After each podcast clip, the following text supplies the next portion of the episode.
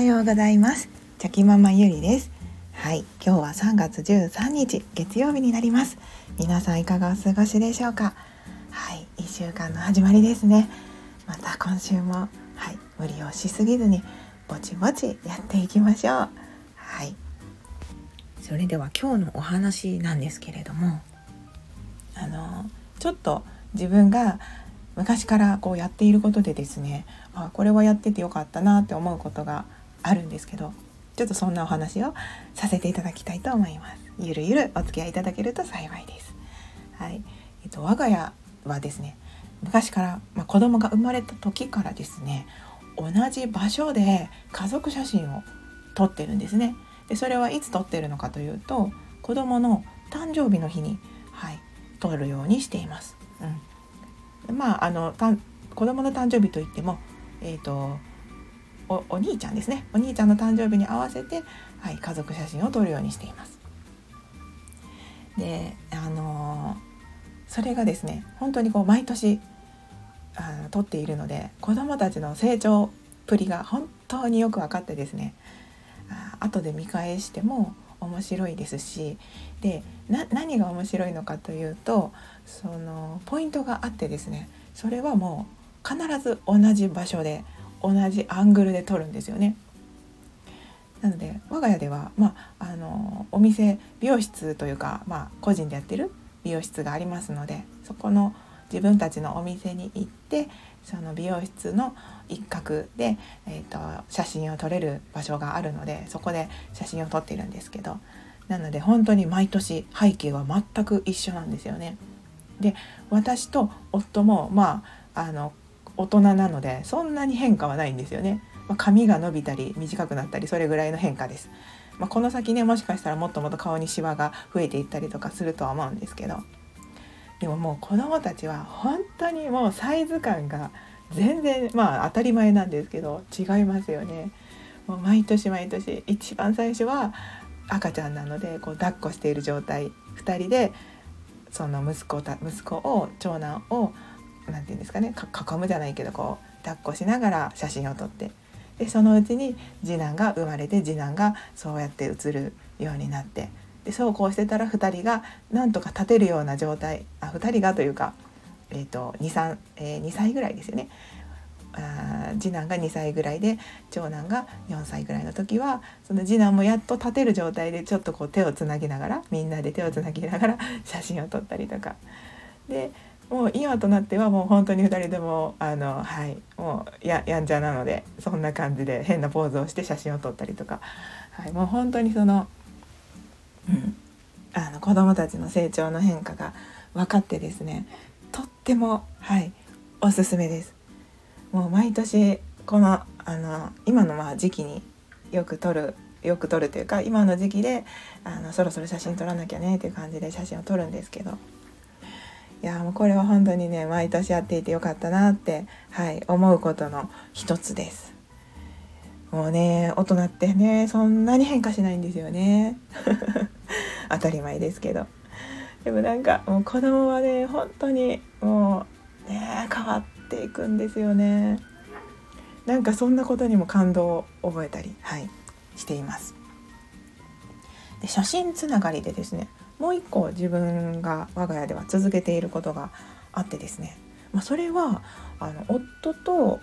お付き合いですね。付き合っている時からやっていたことでですね。その延長で、まあ、子供が生まれても毎月やってるってことがあるんですけど。でそれはあのフォトアルバムフォトアルバムもやっていてよかったことの一つです。うん。ちょっとこれもまた熱弁しちゃうと長くなりそうなんで頑張って早くまとめるんですけど。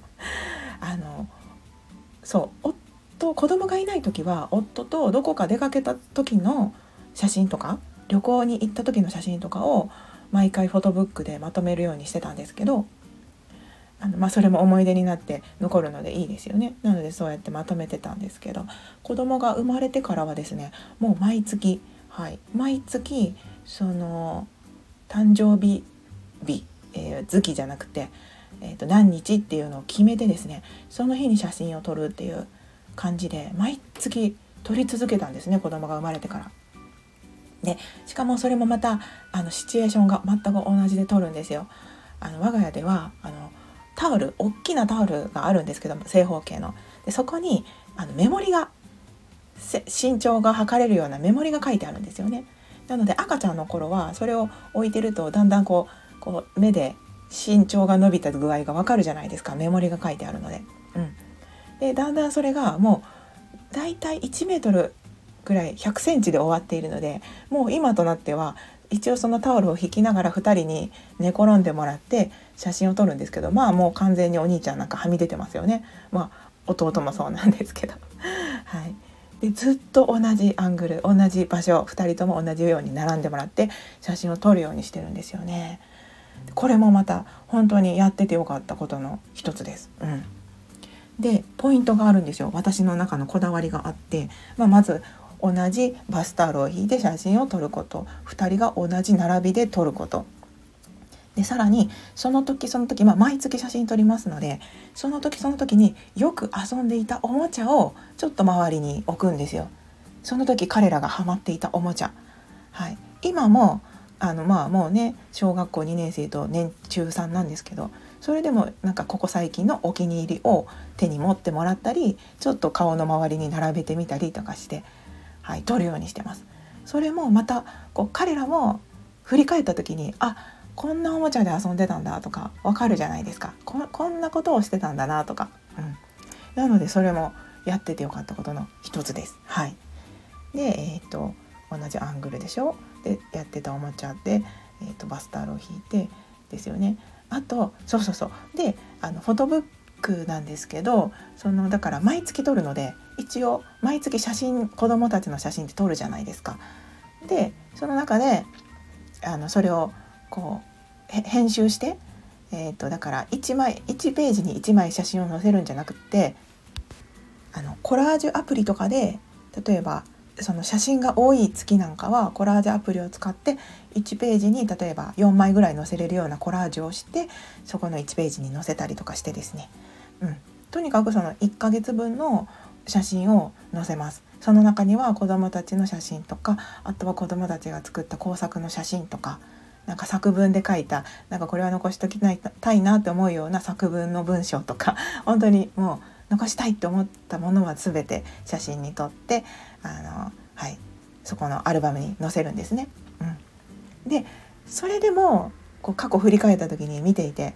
あこんなことしてたんだってことが分かるんですけどそのコメントコメントも書けるじゃないですかフォトブックって。でコメントにもこだわりがあってまあその彼らがよく話していたこととかあとなんだろう何て言うんですかハマっていたこととかでこういう会話会話でなんかそのめっちゃ可愛い瞬間とかあるじゃないですか。ま例えば子供の言い間違いとか。うん何でもいいんですけど。あこれもこの瞬間残しときたい忘れたくないっていうようなことをあの言った時はまあ携帯とかにもメモっておいてですね、まあ、そのフォトブック編集する時にその一言を載せたりとかするんですけど、うん、で最終最終ページにはなんかちょこっとこうなんか書ける部分があるんですよね。その私がやっているフォトブックは。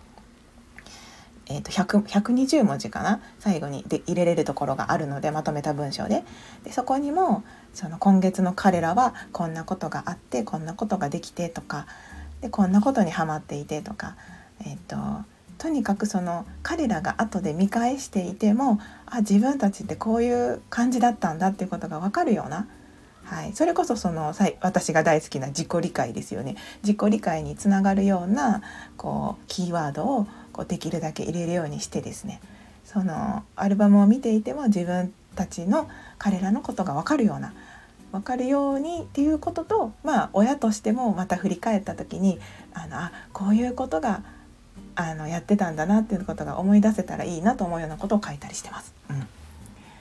でも子育てしてたらもう忘れたくない瞬間っていっぱいあるじゃないですか。でもそれってなんかどっか出かけた時になんかしたこととかそういうことじゃないんですよね。もうなんかこの日常の生活でふとした瞬間に見せる顔だったりとか会話だったりとかが何より幸せな瞬間だと私的には思っていますので、まあ、そういったことをあのフォトアルバムに言葉としても写真としても残すようにしています。はいなんかそんな感じでやっぱ超えましたね。すいません。10分もう超えてます。はいすいません。はい。そんな感じでフォトアルバムを私は作っています。それもずっとやってきて良かったことの一つです、うん、なのでもうずっと続けているのですごい冊数にはなってるんですけどでも1冊20ページぐらいなので薄いですしあのそんなにねかさばらないというか、うん、でいつでもリビングのみんなが手に取れる場所に置いてあるので、はい、子どもたちも気が付いた時にはあのそれを手に取ってですね、はい、あの懐かしんでみたりとかやってますね。うん、でそうすいません。もう長いんですけどあと最後にもう一つ。その同じフォトアルバムなのでずっと並べてたら一応その背表紙には月齢を書いてあるんですけど月齢だけだと子どもたちが見た後戻す時にこう戻しにくいんですよね。かんあのややこしいというか読みにくいので。なのでそこの背拍子のところに必ずこう番号を打ってあってですね。で番号1からずっとそこから続いてるんですけど番号の下にはこうペンとか色鉛筆で色を塗ってるんですね。1から10までは赤。11から20まではオレンジとか。でそういう風にするとこう子どもたちがフォトアルバムをパッと手に取って戻す時にもあこう青色だから30から40の間のどこかでこう入れといたら綺麗に並べられるなとかが分かりやすくなってますのでこう手に取る時にこうパッと手に取れても返す時にね面倒くさいかったりとかあとぐちゃぐちゃになってるのも私も嫌なので自分自身も揃える時にこうまず色で見て色で揃えてから順番を並べ直すとあの結構ストレスなく、はい、管理することもできます。うん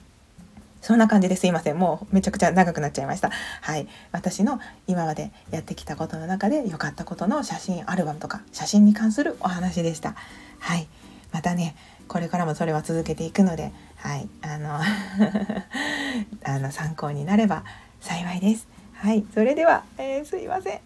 えー、昨日より今日今日より明日一歩でも前進。この番組があなたの今日という日を生き抜くための心の活力になれたら嬉しいです。今日も最高の一日をお過ごしください。ありがとうございました。ではまた明日。